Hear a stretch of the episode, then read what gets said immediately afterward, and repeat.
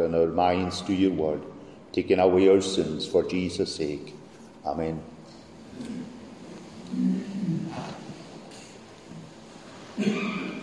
turning back to, to, the, to the chapter that we, we read,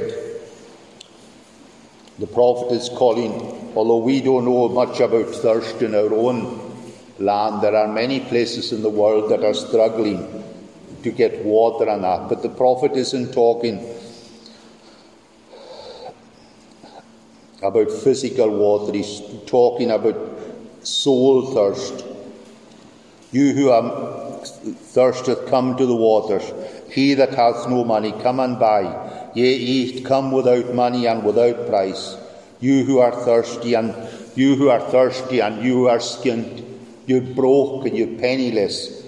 You, you, can't, you can't do anything. And, and this was written by, by Isaiah the prophet 740 years before ever Christ ever came before Christ cried out in John 7 in 37 and 38 If any man thirst, let him come to me and drink. He that believeth on me, as the Scriptures have said, out of his heart will flow rivers of living waters.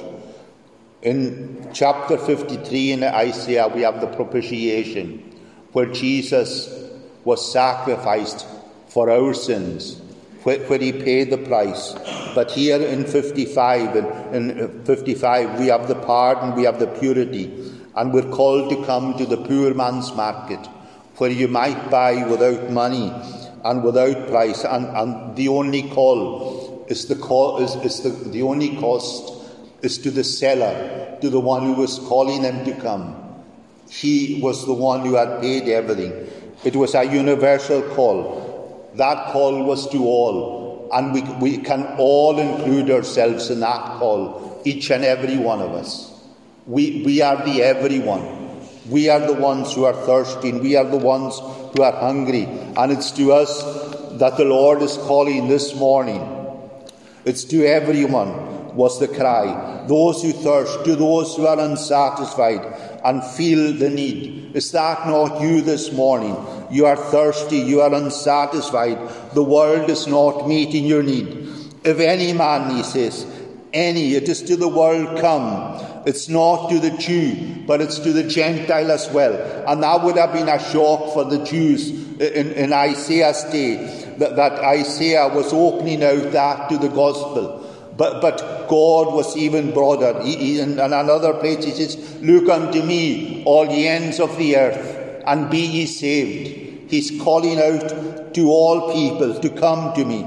He's calling out to the thirsty. He's calling out to the blind. He's calling out to the poor. He's calling out into the maim, to the maimed. He's saying, Get out into the highways and the byways and compel them to come in.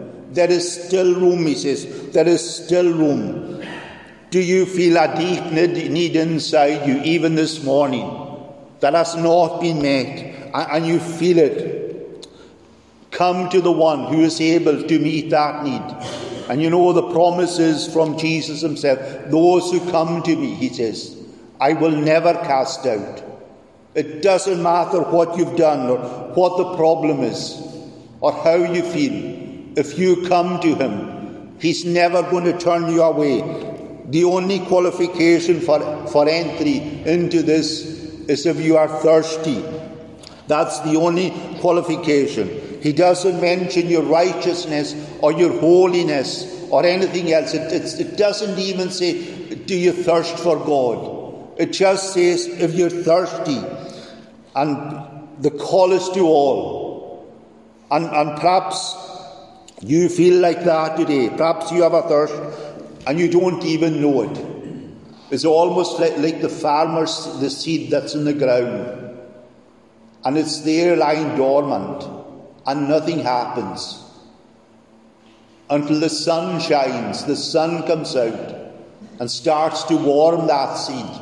And that seed starts to grow. Well, that's the way that it is for the soul that is thirsty as well until the day that it comes under the sound of the gospel and it hears the gospel. And when you come under it, you want more. That's how I felt when I first heard the gospel. I had no interest in Christ. I had no interest in the Bible. I had no interest in the gospel or being found in church. I never seen a day when I was in Sunday school. But when I heard the gospel, when I heard people speaking about Jesus, my ears pricked up and I was listening. I couldn't deny it. And when I came, started coming out to the church, the more I came out, the more I wanted. The more I heard, the more I wanted to hear. Because I, I knew it was something that was outside me and I wanted it.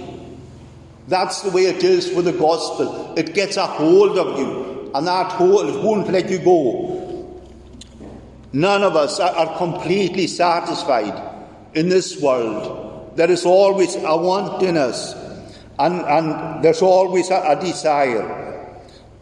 Nobody is, is totally happy or totally contented with what they have. We're always looking for this we're always wanting more. We want to improve something. We want to correct it. Or if we're fed up in this day and age, we want to get rid of it and get short of it. All want more. Oh, I think we heard from you a couple of weeks ago when Rockefeller was once asked how much more, how much money more does it take to, to make you happy? And Rockefeller had stacks. He was the richest in America. And he said, just a little bit more. And for you and I, if we're asked how much more do we want, just a little bit more. It doesn't matter how much we have. We want a wee bit more. That's what will make us happy. And look, look at the day that, that we're living in here. There we're going to doctors and, and to consultants and everything for plastic surgery, for this, for that, and a tuck here, a nip there, whatever it is, anything to improve our looks. We're going for creams to make us look younger, anti aging, and all this. And what we're looking for is the elixir of youth, anything to keep us young looking. We're looking for, for the short term fix. That's what it's all about. We're looking for things that will fix us quickly, to improve anything, anything to keep us young. What about what God's looking for us this morning? What about the inward beauty? What about the purity of the heart? When Jesus is looking into your heart this morning, Hi, I can't see into your heart. You can't see in, into, into the person sitting beside you's heart. But God can. What's He seeing in your heart this morning? Is He seeing a desire for Jesus? Is He seeing a thirst for Jesus? Is He seeing a longing for Jesus? Is He seeing that wanting us to be more like Jesus each and every day? That's what God is looking for. He's looking for a pure heart. He's looking for a pure heart. A heart in the image of his own. You know, you know, so many of us try to quench that spiritual thirst at the human fountain, the fountain of the world, instead of going to Jesus. Is that not the way so often that you and I do it? Instead of going to Jesus with our problems and our worries and our cares, we are going to something in the world hoping that it'll fix it. And Jesus is crying out, If any man thirst, let him come to me and drink. The first is a word to those, as Hugh used to say, are at wit's end corner and they're skint and they're broke. But the second word is to those who have money and that they're able, they have resources and they're able to buy and get various things to satisfy the need and the thirst inside. But I tell you, they never meet the need. Why do you spend your money on that which is not bread? So many try, try to quench the thirst of the soul with, with many things. And you know, materialism is the God of the Western world. We want more and more. And it's not just today keeping up with the Joneses. We're trying to outdo the Joneses and get better than them. If somebody gets a new car, we want a better car, a bigger house, more of this, more of that, a new suite, a new carpet, wooden flooring, whatever it, whatever the in thing is, we, win, we want it. And, and others try to meet the need with, with sensuality, indulging in, in, in every single thing, in eating, in drinking, indulging to excess, and every carnal attitude, uh, every carnal appetite. So many people are caught up in these things because they have a need. You know, we're so critical of those so often that are caught up in addictions and, and things like that. But deep inside them, there is a need that needs to be met. And you know, perhaps we're, we're like the Jews of old who turned from the religion and went into business. And these Jews, they were excellent at it. They're really good businessmen, even to this day. And they try to quench the soul with work. And there's many of us doing that. We try to quench the soul with doing this, doing that, and doing the next thing. And you know, that's the way that the rich farmer was in his own day. He, had plenty. He was looking round about him and, and, he was wondering what to do. And he thought within himself, oh, I'll, I'll knock down all these barns and I'll build bigger ones and I'll build greater ones. And he, tra- he tries to, to, to, to silence the tenant inside him. He tried to pacify him. The tenant, his soul. Take thine ease, he says. Eat, drink, and be merry. Take it easy. Soul, there was much goods laid up for much in store. But the soul wasn't satisfied. The soul had a need. And you know, when you read the story, you read that, that the one who gave him that soul spoke into the situation. And he says, Thou fool, this night thy soul shall be required of thee. He had played the fool with his soul. He thought he could satisfy it with all the trappings of this world. But the soul was having none of it. And in many ways, that's the way it was with Felix. When Paul reasoned with him about righteousness, temperance, and judgment to come, he, he listened to Paul and he said, he heard him. And he said, at a more convenient season, I will hear thee. And friends, I've looked through the scriptures from beginning to end. And I can't find one place where it says that Felix ever came to God, that he ever found that convenient season. Because today is the day of salvation. Tomorrow is not promised to any of us. This is the accepted hour. If you hear his voice, harden not your hearts. How is your heart this morning?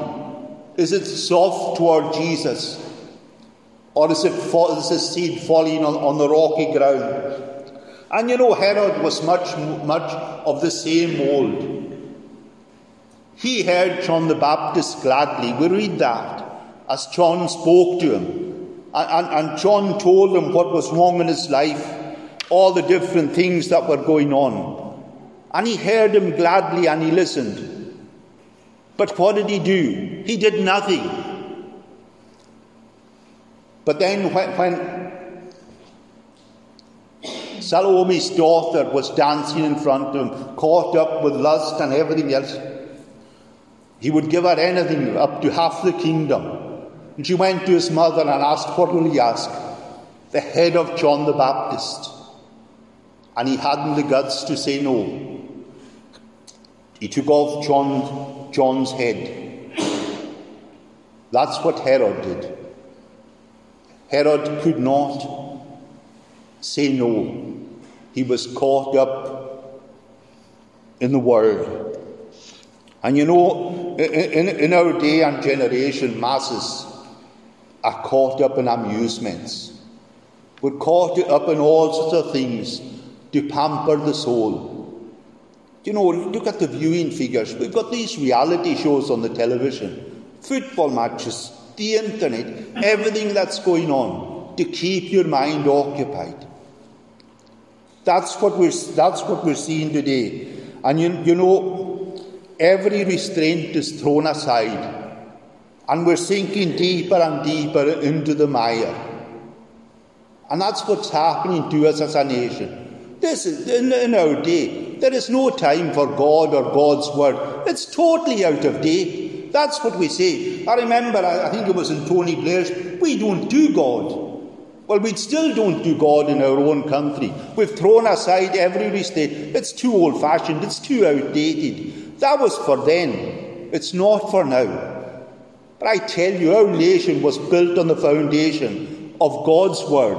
And when, when that foundations begin to crumble, what are the righteous going to do then?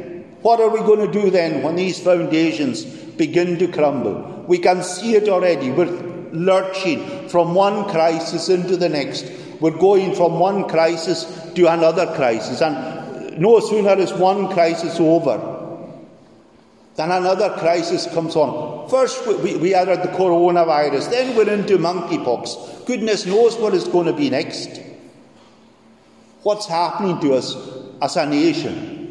We've left God out of, out of our thinking. And you know that, that, that, that, that we're just, as the book of Judges says, everybody is doing as they see fit in their own eyes. Everyone is doing see fit as their own eyes. That was fine for the past. You know, if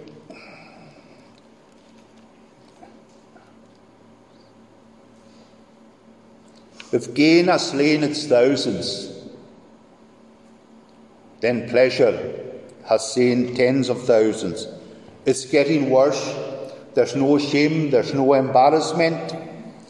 There's no fear of God. Why are we spending on our money on those things? Why are we spending, wasting our money on those things? Come to the waters and buy without money. You know, if, if the prophet had said that with, with, with money, that would have excluded many. There's many in that day who wouldn't have been able to come.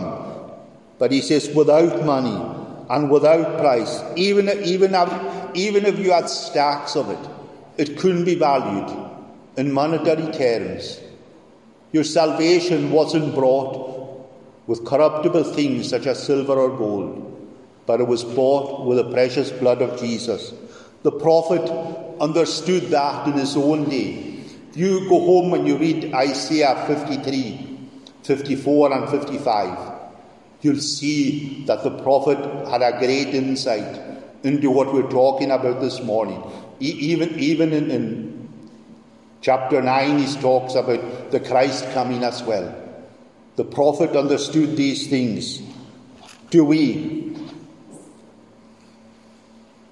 See, we're not just trying to find fulfillment in gain and pleasure, but we're trying to satisfy the spiritual need that the human fountain is that you?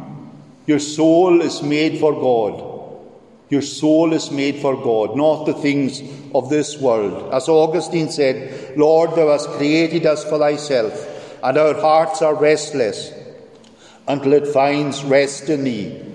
Is that not the experience that the hymn writer of old had when he penned these words? I tried the broken cisterns, Lord, but ah, the waters failed, even as I stooped to drink, they fled and mocked me as I wailed. Is that not what the prodigal experienced in the far country? When all his money ran out, he was skint, he was practically homeless, he was making his home with the pigs. He had tried every broken cistern, and every other prodigal since then has tri- who has tried them has found that. They all failed. They all failed. Will you not come to the fountain? That if any man drink, he will come and never thirst again, as he spoke to the woman at the well. In John 4, Will you not come to the fount? That I, the, but the water I shall give him shall become a, a fount of water, springing unto everlasting life. We're encouraged to come to the living water. We're encouraged to come to the rock that was smitten. Remember when Moses smote the rock on the mountain? We're encouraged to come to Christ. How long will you refuse to come to Jesus? Jesus is crying out to you to come to him. Remember in another place, Jesus himself said, Come to me, all ye who labour and are heavy laden, and I will give you rest. Take my yoke upon you and learn of me, for my yoke is easy and my burden is light. Light, and you shall find rest unto your souls. How many this morning will come to Jesus? Or are we still refusing to come to him? Come and buy that which is already paid for. Come and eat that which will satisfy. The waters of the Holy Spirit, the wine of joy, and the milk of the living Word of God. That's what will satisfy the languishing soul. Are you starving your souls this morning? You know, we, we, we talk about, we talk in our day and say we need to feed ourselves. Are we feeding ourselves? I remember somebody, a minister, saying to me many years ago, it's easier when you come in the door at night to switch on the television or pick up the paper than turn to God's Word. So many are starving their, soul, uh, their souls today by looking to the things in this world. The world, it doesn't matter what it'll give you. It always comes short. God's word proves that. Listen to Haggai, what he says in, chapter 1, verse 6. You have sown much and bring in little. You eat, but you don't have enough. You drink, but you're not filled with drink. You clothe yourselves, but none is warm. You earn wages to put in a bag with holes. No matter what you have, it doesn't seem to be increasing because there's holes in the bag. It comes in one way and out another. It's short lived joy, it's short lived. He counsels us like he counsels the church of Laodicea. Buy, he says, gold tried in the fire. Clothe yourselves with white raiment and anoint your eyes with eye salve so that you will see. The church in Laodicea thought that they were rich, but in reality they were pure, poor. They thought they were clothed, but they were naked. They thought that they could see, but Jesus looked in and he said they were blind. How is it with the High Free Church today? Are we thinking that we're rich, but we're in poverty? Do we think we're clothed, but we're naked? And we're really seen, but in reality, we're blind to all that's going on. We're blind. Where do we stand today? You know, what we need as a church and as a congregation, we need wisdom. We're encouraged to buy it. We're encouraged to get wisdom. Wisdom is the principal thing. That's the thing that Solomon asked for in his own day. God came to him and, and said, You know, what will I give you? And Solomon turns round to God and says, This is a great people that you've given me. Give me wisdom so that I could, could govern them. And you know, not only did God give wisdom, He gave him riches, He gave him honour above and beyond anything that Solomon ever could want or, desire. You know, wisdom, it makes us wise. You cannot buy it with money, it's priceless. And the, the one who gives it has no need of money. He gives it free. He gives it free. Says in John 3:16, God so loved the world that he gave his only begotten Son, that whosoever believeth on him should not perish, but have everlasting life. That's the offer that God makes to us. He gives us everlasting life.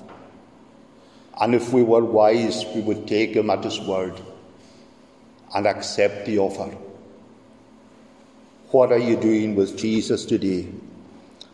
Because it was bought and paid for in full by Jesus on the cross, as we see in Isaiah 53. Imagine it 740 years before it ever came to pass. The prophet was writing about it in his own day. He could see it. But you know that the sad thing with all our technology and everything else in our day, we're not able, we're not sealed. We're not accepting God's word. We're rejecting it in so many ways. You know, as, as, as the, other, the hymn writer said in another place, there was none other good enough to pay the price of sin. He only could unlock the gates of heaven and let us in. And if I ask you this morning, where do you want to end up your life? I don't think there's many that would say in hell. I think most would say they wanted to be in heaven and to be with Jesus. It's a gift. We're encouraged to accept it. Not only are we encouraged, we're exhorted to accept it. Take it, and you shall live, he says.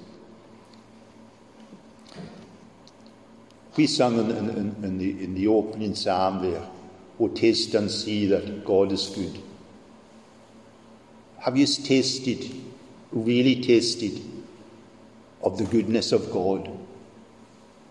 Have you tasted of the goodness of God? You know, as, as uh, Jeremiah says in the Lamentations, His mercies are new every single morning. Great is thy faithfulness. And you know, it was a mercy when we opened our eyes this morning and we were able to, as a guy said to me, if you can chuck your legs over the end of that bed in the morning, you're doing okay. And it's a fact. When you're lying flat on your back and you can't do much, the only place you can look is look up and ask Him for help and ask Him for mercy. I would rather be a hundred, I would rather be preaching in Barb's than over here this morning. But I am where I am. And I'm thankful what God has done for me and how God has led me on and taken me to this place. I, I can't remember the last time I, I was asked to preach at any at any place. It's been years, and I didn't. Like I said to the girls in there, I was totally shaky. My mouth was dry, and I just didn't want to, didn't want to do it. Then His mercies are, are new every morning, and He's a wonderful God, and, he, and He's a great Saviour. And you know, when, when, you, when, when you imagine in your mind's eye the Christ on the cross, no, no wonder the, the, the hymn writer could say, he says, When I survey the wondrous cross on which the Prince of Glory died, my richest gain I, I count but loss, and pour contempt on all my pride. Forbid it, Lord, that I should boast, save in the death of Christ my Lord. All the vain things that charm me most, I sacrifice them to his blood. See from his head, his hands, his feet, sorrow and love flow mingled down. You know, when you look at that and, and you think to yourself, well, nothing that we can give can ever make up for that. No wonder he clothes with love so amazing, so divine. It demands my soul, my life, my all. The prophet Jeremiah 29 11, he says, Hearken diligently to me, eat that which is good, listen to me, accept what I offer. Thoughts of peace, not of evil, saith the Lord, to give you a future and a hope. You know, as Ephesians says, there was a day in our lives when we were dead in our trespasses and sins. But God, in His mercy,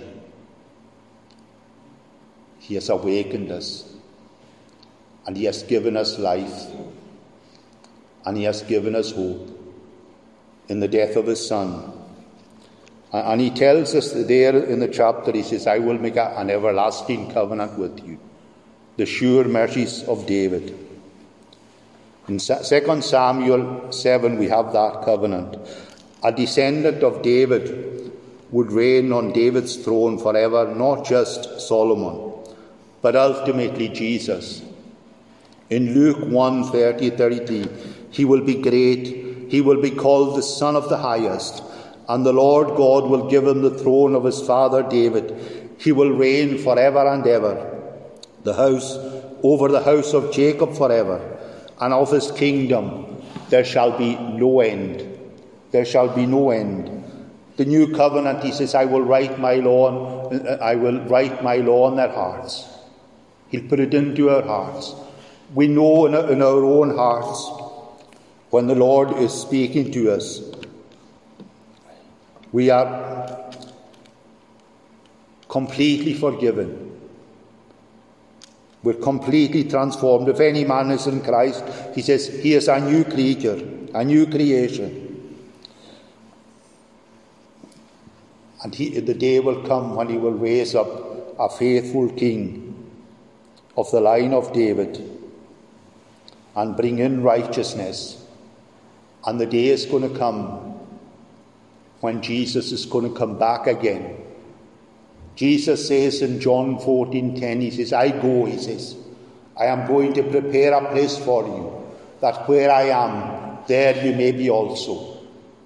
And that's the reality of it. That's what Jesus is saying. We think, well, it was that's what they were saying last week. But it's a week closer. And every day, every minute, every second of your lives is closer to when Jesus is going to come again. And when Jesus comes, everything will be put right. Every single thing will be put right.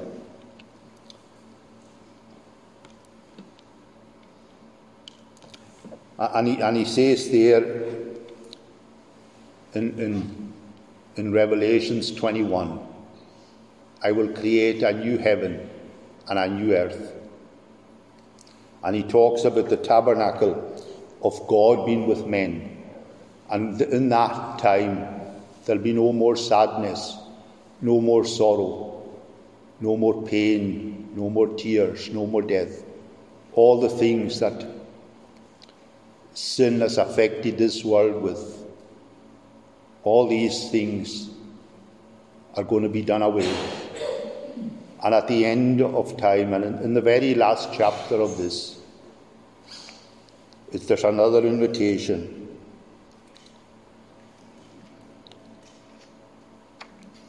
And the bride say, Come. And the, bride, the Spirit and the bride say him, Let him who, is, who, who hears say, Come. Let him who thirsts come. Whoever desires, let him take of the waters of life freely. You are invited you know, to, to the banqueting house. And Jesus' banner over it is love. He has done it for you in His love and in His mercy. He took all the punishment, all the pain that was due to each and every one of us upon himself, and he died in our place. That's the gospel. Jesus has done, Jesus has gotten what we deserved. What will you do with Jesus? Will you be saying in, in your minds, oh, well, that's, that, that's really good. Jesus is really good. But you'll be a wee bit like Felix. I'll put it off till another, a more convenient time. Friends, that convenient time, it might never come for us. Might never come.